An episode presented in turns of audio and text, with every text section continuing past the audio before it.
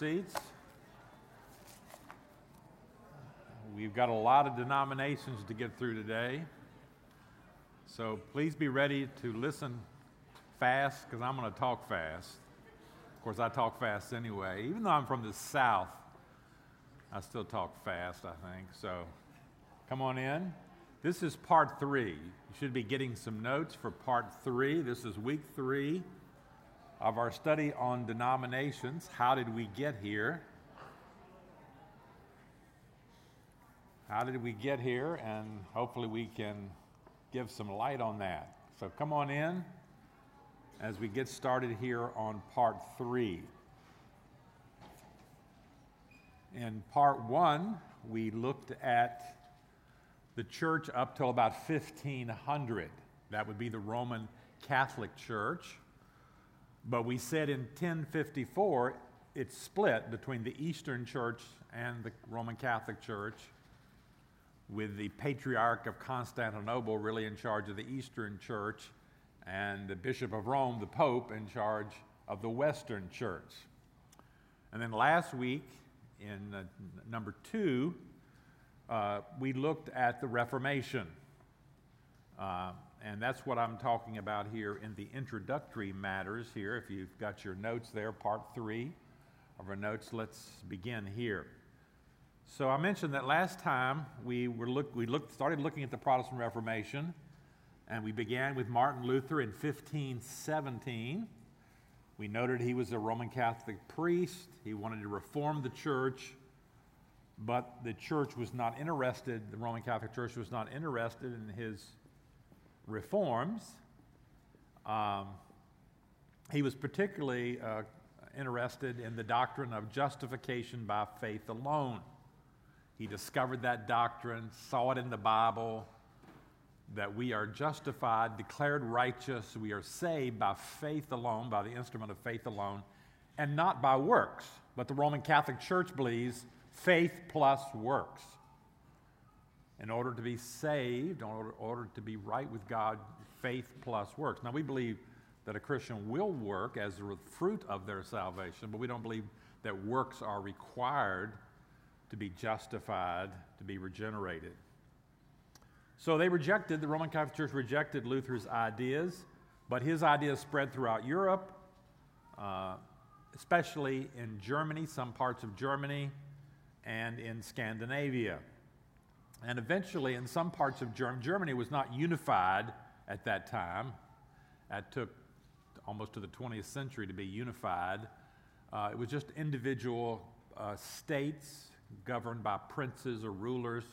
So, in parts of, of Germany, uh, Lutheranism prevailed, and in Scandinavia, and it became the state religion.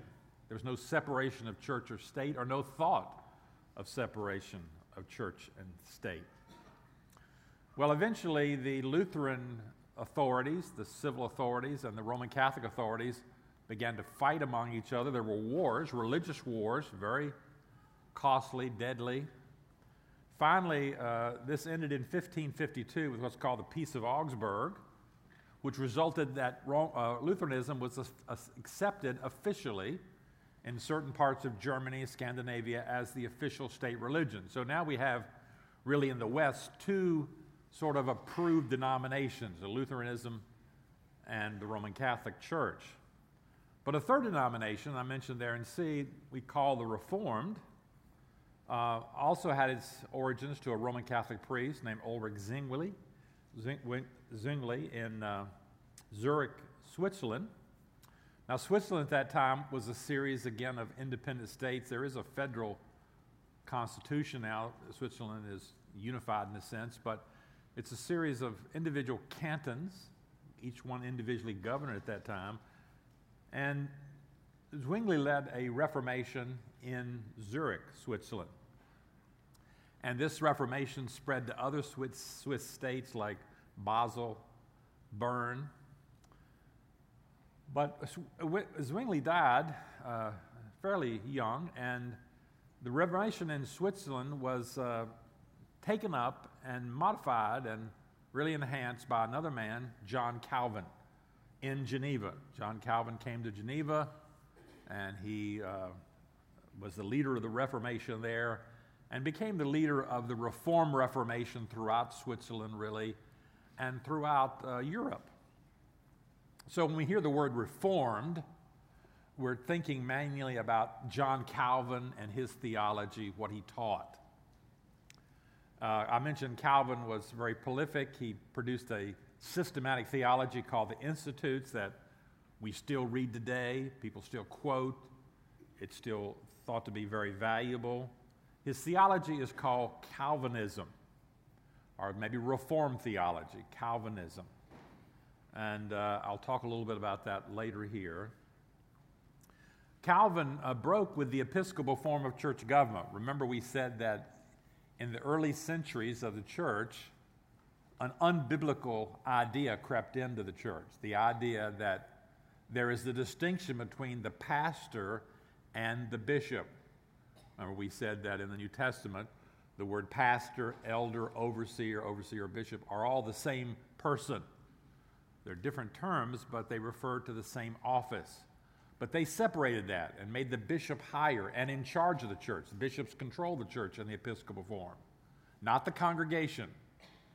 These churches do not have congregational government like we have, where our church is congregationally governed and we vote on who will be the pastor and our budget and things like that. That doesn't happen in the Roman Catholic Church or in um, the Reformed churches mostly, not in the Lutheran Church too much.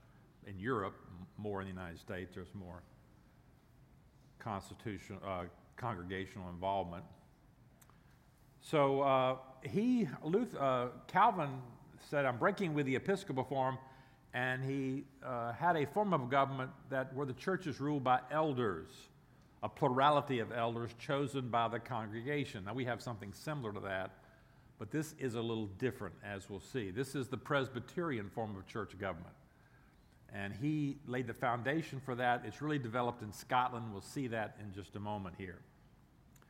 So if we look at the chart there, we can see I've just put like baptism, Lord's Supper, religious tolerance, church government. Uh, so the Roman Catholic Church believes in baptismal regeneration, that when baptize the infant, they're regenerated, they have, they're in the state of grace and so forth, they're saved at that moment. Luther kept that view of baptismal generation. Now you might wonder, how could he do that? Because he believed in justification by faith alone. If you believe in justification by faith alone, how can, an, how can, you, how can an infant be baptized and be saved? How does that happen? Well, here's what the uh, Missouri Synod, a very conservative Lutheran group, here's how they explain it.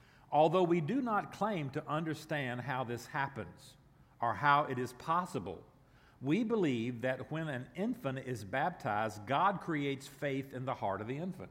It takes a lot of faith to believe that. But that's how they get around the justification by faith alone. The infant, God creates faith in the infant, and so they're justified by faith alone. Now, of course, they can lose that faith very, you know, as they grow up and so forth. The Reformed view is covenant baptism. That was, that's Calvin's view and other Reformed churches, Presbyterian churches. And what is that? Well, that's, that says baptism doesn't regenerate the infant, but baptism makes the infant part of the, uh, brings the, the make, makes a part the, the infant a part of the new covenant and makes it part of the church. So when an infant is baptized in a Presbyterian church, the infant is part of the visible church. So it's just like circumcision in the Old Testament. That's the analogy. So circumcision in the Old Testament made a child a part of Israel, the Abrahamic covenant. You're part of the part of Israel now. And so the same way, the analogy is baptism is like circumcision. And this baptism makes you part of the visible church. You are part of the church now. It doesn't regenerate you, but it makes you part of the church, and hopefully you will grow up and be regenerated. So you've got a church that is got people in it who are not regenerated. That's different from what we believe. We believe in regenerated church membership. You must be regenerated. You must profess to be a Christian. You must profess to be regenerated to be a member of our church, regenerate church membership. On the Lord's Supper, remember the Roman Catholics believe in transubstantiation. The elements are changed into the body and blood of Christ. Lutherans believe that it's not changed, but Christ is there actually. The Reformed believe no, it's, it's the spiritual presence of Christ. In these churches in Europe, there was no religious tolerance, it was church state religions, and we talked about the various forms of government in each of these churches. Now, on that chart there in figure one, the printer kind of messed me up there, but I was uh, looking at two lines. Uh, 1517, the top line comes off, and that's Lutheranism. You can see how it goes off. And I was trying to put a little blue stuff in there to emphasize it. But the second line at the bottom, circa 1520, it goes off and goes down, and then it's just kind of blanked out. It's, that's supposed to be Reformed there. That's the Reformed church there in 1520. So we've got two, another denomination. Now, the Reformed Church is not officially accepted in Europe, technically, uh, until we get to 1648, but it, there it is. Now let's talk about the Anabaptists. You can see on that chart in figure one, uh, you see 1520 is when the reform comes off. And then in 1525, you see something called the Anabaptist movement. What is that? Well, the Anabaptist, as I say here, means rebaptize or baptize again. And this movement arose in Zwingli's ministry, Ulrich Zwingli in uh, Zurich. Zwingli, when he first began teaching about this and he departed from the Roman Catholic Church, he was studying the Bible, he thought first, he talked about that only adults should be baptized. He, he, talked, he mentioned that. Only adults should be baptized, and he sort of taught that. And then he went back to infant baptism. Infant baptism is necessary in these church state things because the child needs to be a part of the church and the state. And to be part of the church, you got to be baptized. The church state go together. So he reverted back to the Roman Catholic practice, covenant baptism that we talked about. And uh, some people, however, picked up Zwingli's idea that only believers should be baptized, uh, regenerate bapt- you know, you should be regenerated before you're baptized, should come to faith. Well, uh, his followers uh, adopted that practice. They came to be known as Anabaptists. That was a prejudicial title. Uh, they insisted, they insisted, you know, they didn't like that name because they said, we're not rebaptizing people, we're just baptizing them the first time. And we say the same thing. We have folks come to our church, they've been baptized as infants, and we baptize them. We're not rebaptizing them technically. We say, You've never really been baptized. That was not scriptural baptism. What we're doing now is really scriptural baptism. So they rejected that title, but that title kind of stuck. They preferred to be called brethren and in their churches. And so when you see churches today that are brethren church, some with the word brethren in it, you can almost be certain that that is an Anabaptist traditional church. Now, this starts with a man named Conrad Grebel, I mentioned there on page two, number two. He's regarded as the founder of the movement. He's one of Zwingli's sort of disciples.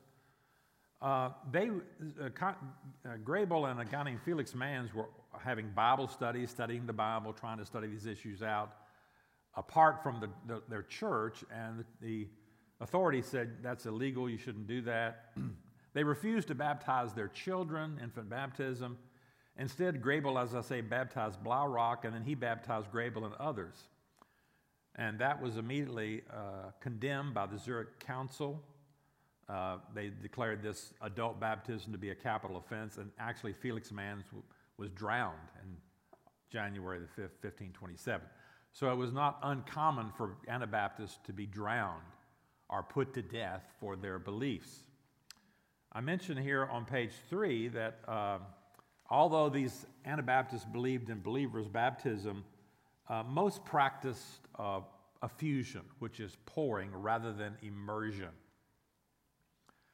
So let's talk about this first. There's two elements that we're concerned about in baptism the subjects of baptism and the mode of baptism. The subjects and the mode. So the subjects are who can be baptized. And the most important truth about baptism is that only believers can be baptized, regenerate people who have been regenerated, not infants. So when a person rejects infant baptism and comes to believe in, uh, in, uh, in uh, regenerate baptism, prof- those who profess faith, um, believers' baptism, that's a big step, and that's the most important step. now, it's also true that the mode's important. Uh, you know, immersion is the correct mode. The word baptizo means to immerse. But the most important is that believers bapti- is the believers part there, and they got that right. but they didn't uh, actually get to immersion. Most of them didn't. Um, they uh, insisted on separation of church and state, which was a good thing.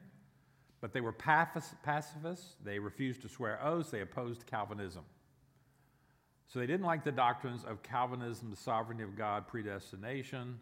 They believed the death of Christ removed the guilt of original sin for all people, and genuine believers could fall from grace and lose their salvation and be eternally condemned. Now, their, their theology is very similar to what later is called Arminianism. Arminianism, quite similar. That goes back to a man by the name of Jacob Arminius. Now, I'm going to talk about Arminianism in just a moment, but it's these, that's, that's the kind of teaching. You can lose your salvation. Some of these things are called Arminian, and we'll, I'll explain that in just a moment. Well, these Anabaptists spread throughout uh, Switzerland, southern Germany, and so forth. Uh, it's the beginning of what's called the Free Church movement because uh, it's separation of church and state. We're part of the free church movement here at our church in that sense.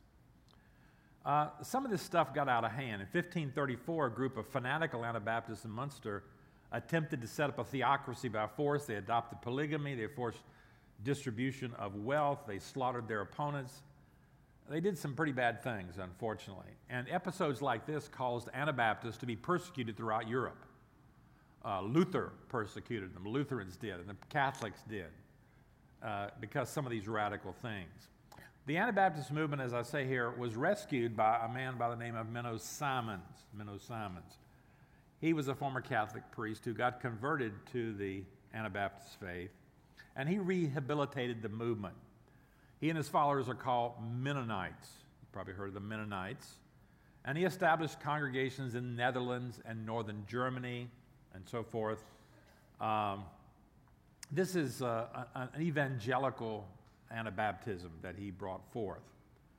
So, Mennonite churches and Amish churches trace their lineage back to Menno Simons. There was a break off from the Mennonite churches by a man by the name of Jacob Amann, 1693. He split off with a more, a more stricter sect and that's called the Amish. So the Amish and the Mennonites are related.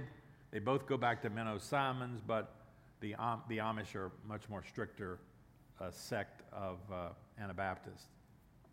Uh, I say here large groups of Mennonites and Amish immigrated to Pennsylvania in the 17th, 18th centuries, and they moved west to Ohio and Indiana and places like that. Now, the question is what, what's the relationship between Baptist and Anabaptist? Well, there's no direct linkage between them and earlier Baptists. I personally, I'm no historian, but most Baptist historians do not believe that we should trace Baptists directly to Anabaptists. They shared some beliefs, but as we'll see, Baptists have a different uh, origin. Uh, sometimes they're called cousins. There are spiritual cousins, is the term that's used. All right, so let's talk about the Anglican Church. We have the uh, Lutheran Church, we have the Reformed group, Reformed churches. Now the Anglican. The Anglican is the name for the Reformation in England. It was established politically, you know, under the monarchy. Monarchy. Its beliefs are reflected in uh, the doctrinal statement of the Anglican Church today, called the 39 Articles. And I say it's a masterpiece of doctrinal ambiguity. And I'll explain that in a moment, why that's so. Well, let me say here that in the Church of England, you have people who are kind of high church. They're almost like Roman Catholics. And then you have people who are very evangelical. Uh, a man like J.I. Packer, who died in 2020, you may know him, a very fine, excellent writer. We have some of his books in our ministry center. J.I. Packer was an Anglican, but he was an evangelical Anglican. But there are some that are much different than he. And they interpret these 39 articles different ways. They're kind of ambiguous, as we'll see. Well, the direct cause of this Reformation was the fact that King Henry VIII, remember the six wives of Henry VIII, uh, been many dramas about that. Um, he wanted to divorce his wife Catherine because she had not produced a male heir. She'd only produced a daughter named Mary, and he was concerned that a woman wouldn't be able to hold England together. People wouldn't rally to her, and she wouldn't be able to hold the kingdom together. So he needed a male heir. So he wanted to divorce his wife. The Pope would not allow it for various reasons. But there was a man made, named Thomas Cranmer who was a lecturer at Cambridge, and he came up with an idea that, and he said, he put it forward to Henry that, you know, you're mar- you married your brother, and so there's a sense in which you married your brother's wife when he married Catherine. His brother had died, and uh, he'd married his mother's wife, that brother's wife. That, that's really an incestuous marriage. And so, really, we could annul that. We could, we could, you could divorce her. So he got appointed, Henry appointed him Archbishop of Canterbury, the head of the church in England.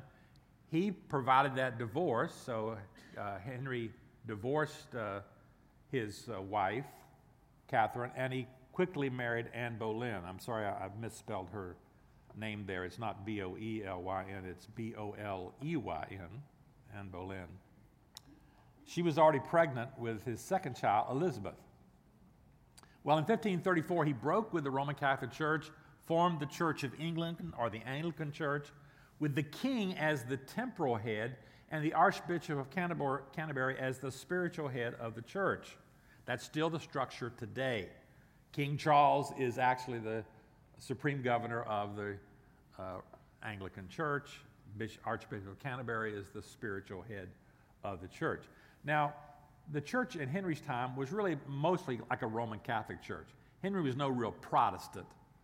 So he didn't make a lot of changes. He just became the head of the church, and they, they, they got rid of the, some of the Roman Catholic practices, but not a lot. Well, he, eventually, uh, Henry had Anne Boleyn uh, executed, and he married his third wife, Jane Seymour. She produced a son, Edward. And after Edward Henry's death, Edward came to the throne as a young child, and he was tutored, he was uh, taught by Archbishop Cranmer. And the church moved in a decidedly Protestant and Calvinistic direction. Cranmer was a, was a strong Calvinistic kind of guy. And so the church moved very strongly in that direction.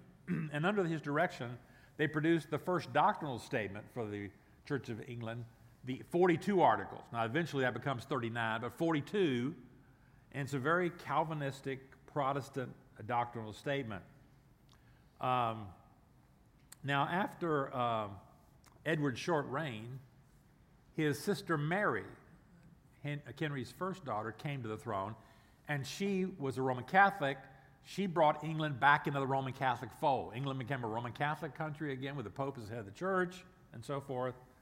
She executed about 300 Protestants, including Cranmer. She's known as Bloody Mary. Heard of that title before. Well, after her death, then Elizabeth comes to the throne.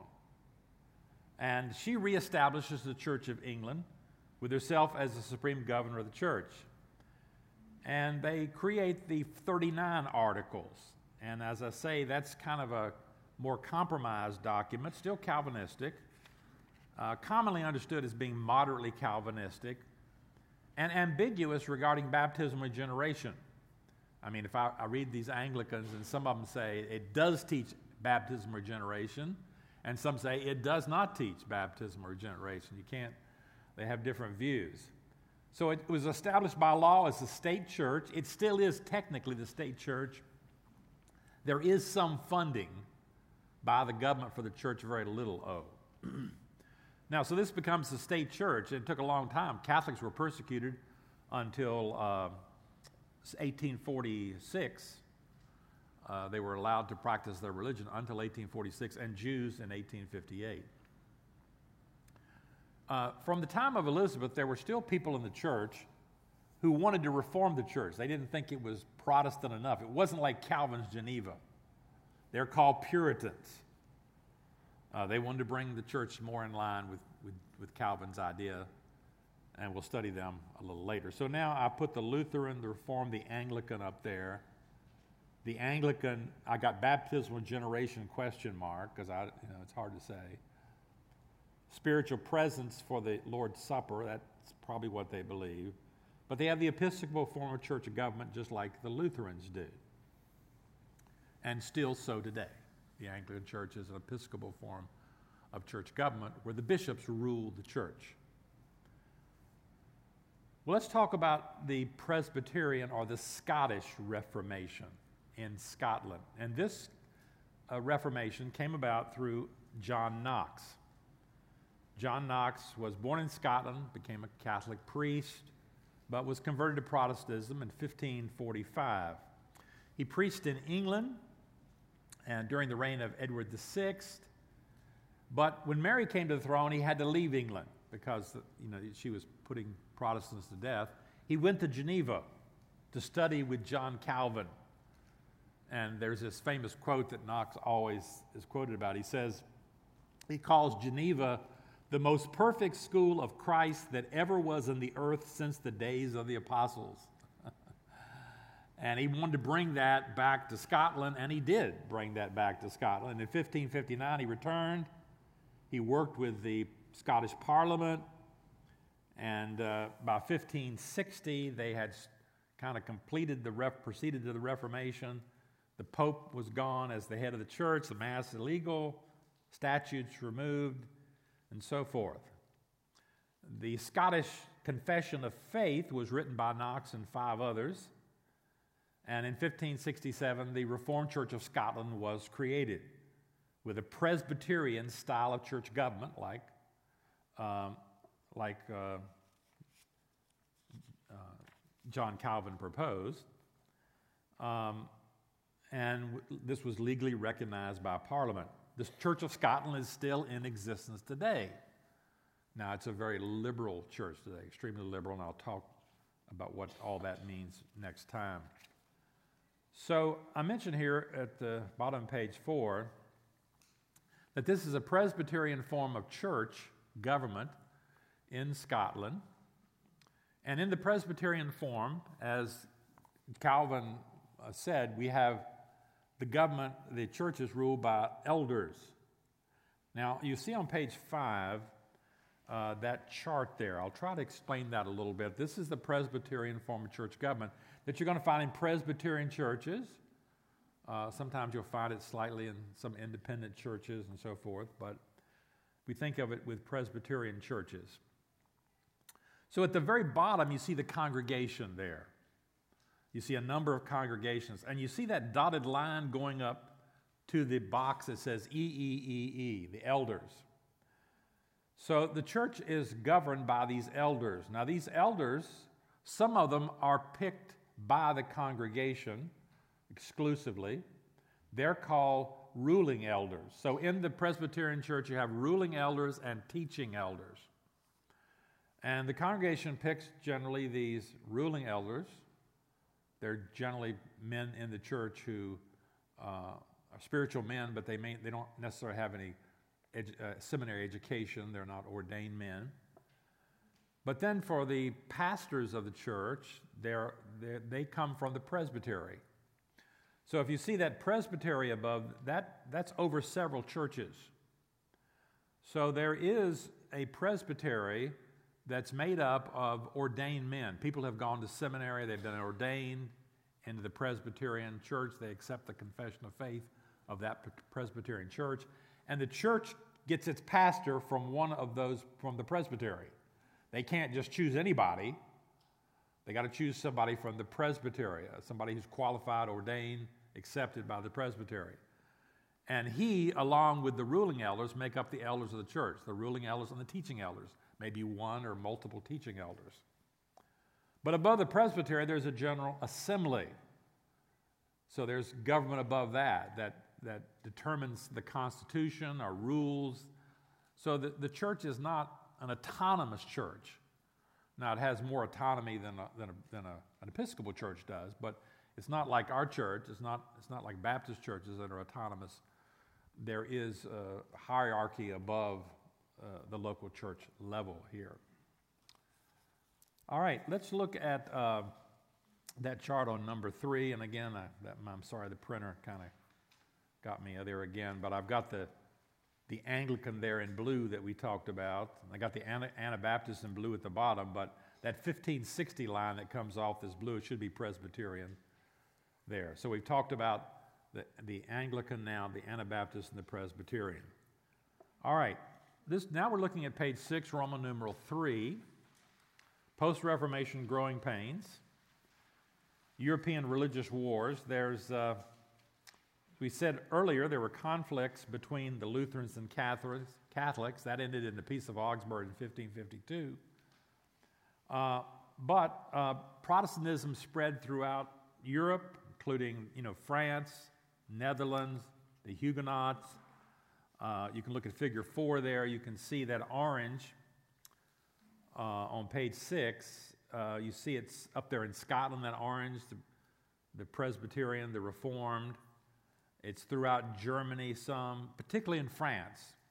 There were a lot of Protestants in France called the Huguenots. I'm not going to talk about them much. Unfortunately, they were almost completely wiped out, um, like genocide.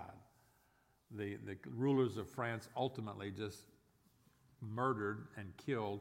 Many of them had to leave. Many of them just left for other countries, came to America, came to other countries, but they just sort of wiped out Protestantism. There were some there in France, but wiped out.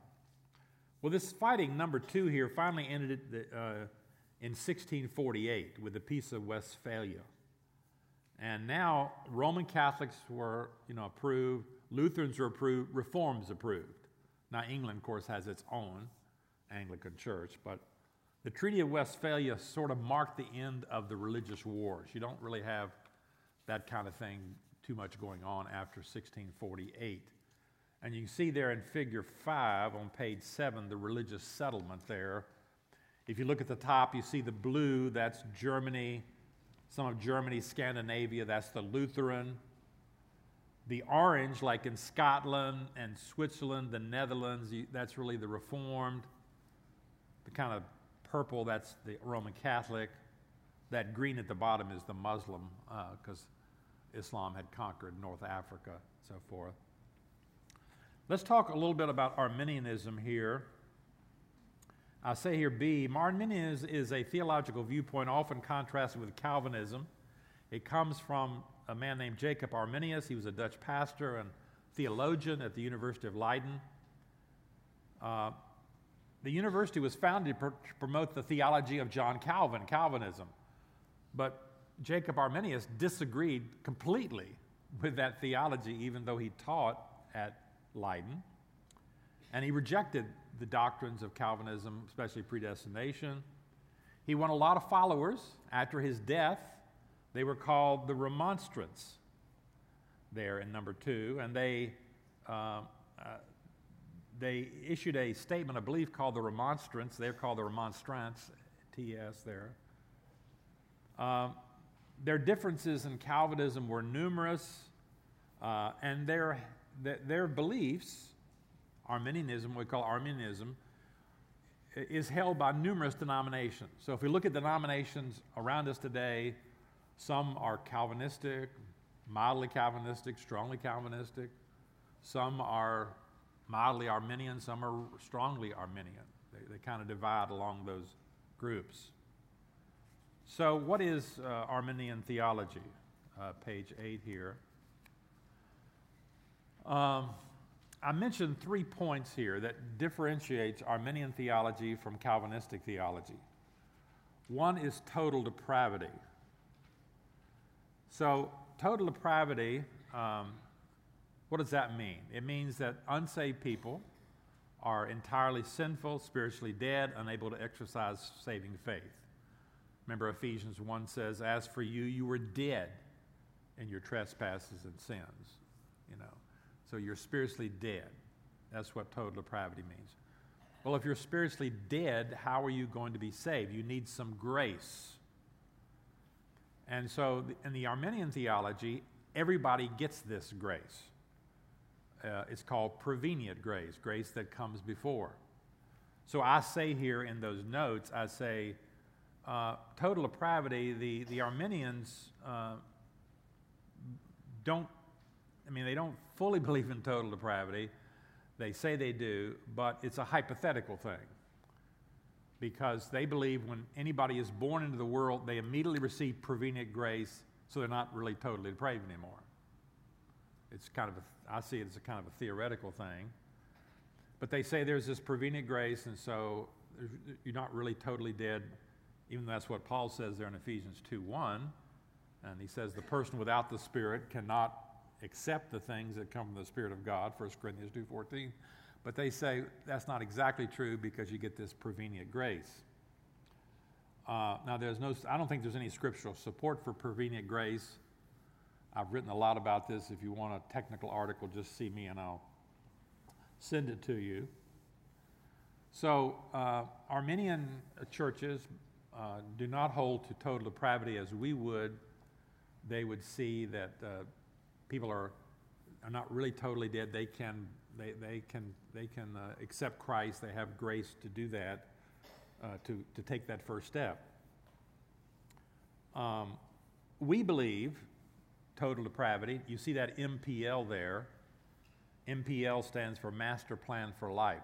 If you've taken that course, you should take it. It's offered next fall. Uh, you should take that course. You must take that course. Can I say that? You must take that course? Okay. You, you should take that course. but what does that say? It says humans are completely unable to lift themselves out of their fallen condition. Just a dead person lying in a tomb is unable to contribute anything to his resurrection. So people who are dead in sin are utterly unable to have saving faith apart from the work of the Holy Spirit. Uh, we need special grace to overcome our depravity. They also believe in what's called conditional election. That is, God's choosing, I say, is based on his foreknowledge of their own choice to believe the gospel by their own initiative. In other words, God chooses individuals to be saved only in the sense that he consents to the choice he knows they will make when they hear the gospel. God can only choose or elect those who desire to choose him, and God must choose individuals who choose him. Thus, it's not, it's, it is only the human individual who does any choosing, not God. Now, remember, the Bible talks about God choosing or God electing. Two weeks ago, Pastor Ken preached a sermon from 1 Thessalonians chapter 1, and there it says in verse 4 For we know, brothers and sisters, loved by God, that He has chosen you. Okay, there it is. God's doing some choosing. but in Arminian theology, God doesn't really do any choosing. We choose Him, and then He says, Okay, I'll take you. And if we don't take Him, he doesn't take us. But we believe in unconditional election. The Master Plan for Life says it's been shown that since by nature we are all spiritually dead, God must give spiritual life if we're to be saved. God could have chosen to do one of three things with spiritually dead sinners save none, save all, save some. The Bible is clear that God gives life to some, but not all sinners. How did God choose those to whom he would give life? On what basis? The Bible teaches that God chose to give us life on the basis of his own purpose and pleasure. God sovereignly chose, elected those to whom he would give life. This further demonstrates that our salvation is all of God's grace, since apart from his gracious choice, none would be saved. Finally, they believe in conditional perseverance. Perseverance simply means that a true believer will persevere in their faith. They will continue in faith. They won't lose their salvation. Conditional, in conditional perseverance, you can lose your salvation. So, churches that have Arminian theology believe you can lose it, like many Holiness, many Pentecostal, Free Will Baptist. We believe in the perseverance of the saints.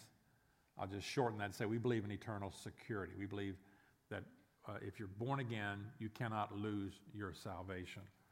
Uh, Arminian theology says yes, you can. Let's talk about uh, page 9 here, the Puritans and the Baptists in England, quickly here. Well, I want to talk about this because this is where we get the Baptist uh, coming to us. Uh, Puritanism was a movement that I said that rose during the reign of Elizabeth, uh, who people who wanted to purify the Church of England. These were people affected by Geneva and Calvin and so forth. They agreed in opposing the Episcopal form of church government. They said that's wrong, these are bishops ruling the church. They disagreed about exactly what form you should have. Should you have Presbyterian form, maybe congregational form? So there's three types of Puritans. There's Presbyterians A, and then there's Congregationals, and they, those are usually divided into separatists and independents. Let's talk about the Presbyterians. The Presbyterian Puritans were the dominant group in England, and they rose to prominence, they rose to power. They controlled Parliament in 1640. They eventually executed the king. Charles I, they put him to death. They established a Presbyterian form of church government. This is Oliver Cromwell. You remember when he, uh, they, he conquered England, all of England, and Ireland, and so forth. Uh, these Puritans uh, set up a, a, a, a, Puritan form of church government, Presbyterian. They produced something called the Westminster Confession of Faith in 1646, which is a statement of, you know, Reformed Presbyterian beliefs. So if you're in a Presbyterian church, most likely their statement of faith is the Westminster Confession of Faith. It's kind of universal among all Presbyterians and some Reformed, but mostly Presbyterians.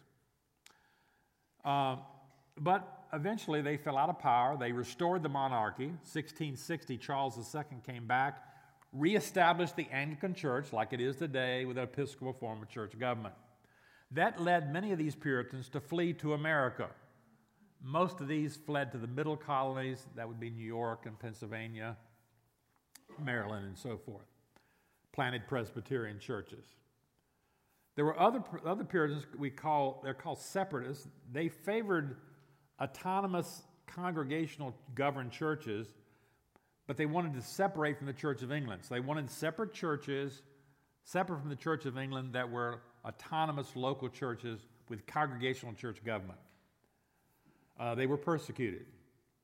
I mentioned number two here, because of this persecution, one group, uh, led by Pastor John Smyth, went to Amsterdam. There was 1608, there was religious tolerance there. He came under the influence of Mennonite teaching. And so he became convinced of, you know, baptism, believers' baptism. Remember, the Mennonites, the Anabaptists, held to believers' baptism. And he, he, re, he came to, he, he rejected infant baptism because all these Puritans believed in infant baptism. The Presbyterians, and the, the initially these people did, the Congregational Separatists did. And he rejected infant baptism, came to accept believers' baptism. And I say in 1609, he baptized himself by pouring and then baptized others in his group, thus forming the first identifiable organized Baptist church in history. Now, he didn't, he didn't uh, immerse himself. His baptism was not by immersion, but Baptist theologians identify this as a Baptist church because he took the most important step. He rejected infant baptism and accepted believers' baptism. Now, eventually, we'll see Baptists come to accept um, um, baptism by immersion. Now, he was Arminian in his theology. He picked that up from the Mennonites. They were Anabaptists. And so he has Arminian theology. And ultimately, he left his church to join the, the, the Mennonites. But a part of his group, uh, led by Thomas Helwys, returned to London in 1612 and established what Baptist historians say the first Baptist church on English soil. And this church gave birth to what's called the General Baptist. So there's General Baptist and Particular Baptist in history. The General Baptists are the Arminian theology. Today they're the Free Will Baptist. So if you see a Free Will Baptist church, there, that's where these people come from ultimately, and they accept this Arminian theology. You can lose your most of all, we think about, well, you can lose your salvation. They believe that. Um, now, number three here, a second group of separatists led by Pastor John Robinson, including William Brewster and William Bradford, they departed for Holland. They settled in Leiden in 1609. Some of them, the Pilgrims, under the leadership of Brewster and Bradford, settled at Plymouth, Massachusetts, and they became the pioneers of Congregationalism in America. So they established congregational churches, infant baptism still. These are not Baptist. now we have the congregational independents, and from them we get what's called the particular Baptist. Now, you might look at that chart there on figure six on page 10 because that kind of explains on the left side the general Baptist, uh, John Smyth, and then John Helwys. And then I've got on the right side the particular Baptist. Now, these congregational independents were also, congr- they also believed in congregational church government, but they, initially they tried to avoid separation from the Church of England. Under the leadership of a man named Henry Jacob, they established the first congregational church in London in 1616. So they established what's called a congregational church in 1616. That's considered the first. That still believe in infant baptism. Remember, I said these congregational churches come to Massachusetts. We still have congregational churches today. This is considered the first congregational churches. So modern congregational stem from this beginning. Eventually, uh, after the pilgrims came to Plymouth in 1620, in the 1630s, more came to Massachusetts, established the Massachusetts Bay Colony, and just 20,000 came during this period. So a large group of Puritans established themselves in Massachusetts, congregational church government, infant baptism. In 1638, number two, I mentioned that a group split from Jacob's church under the direction of John Spilsbury. Um, they came to the position that believers' baptism was scriptural. They rejected infant baptism. And by 1641, they had become convinced that only immersion was the proper mode of baptism. So they're known as particular Baptists. They're theologically Calvinistic. Seven churches joined together in 1644 to produce the London Baptist Confession. This is the first Baptist confession to announce that uh, immersion is the proper mode of baptism. Now, eventually, this mode of baptism by immersion spreads to all Baptist churches, to those general Baptists. Everybody sees that about this. They say, okay, yeah, that's what the Bible teaches, it's immersion. They first got a hold of believers' baptism. They got a hold of that's the most they got a hold of that, and then it took them a while to see. Okay, uh, the Bible also teaches immersion. They got hold of that truth. So they came out with the London Baptist Confession, but in 1689, they 100 English and Welsh churches produced the Second London Baptist Confession, which is a modification of the Westminster Confession of Faith. So here's what happened so these Baptists produced the London Baptist Confession. It's a Calvinistic confession of faith. But the Westminster Confession of Faith came out in 1646, and it's a tremendous document. It's a theologically. And the Baptists saw that in 1689. They said, okay, we're going we're to take that uh, Westminster Confession of Faith and modify it to reflect Baptist views about baptism and church government, and they did. So the, you'll hear, if you study, you'll hear a lot about the Second London Baptist Confession. And you can find Baptist churches around that say our confession of faith is the London Baptist Confession, the Second London Baptist Confession of Faith. These particular Baptists were the group that really brought the Baptist faith to America and really spread it. And uh, most Baptist churches in America, except for like Free Will Baptist, are really uh, subject or really come from that particular Baptist. Well, I wanted to talk about Methodism, but I see I didn't talk fast enough, so I'll stop there. And we'll see you next time, Lord willing. Thank you.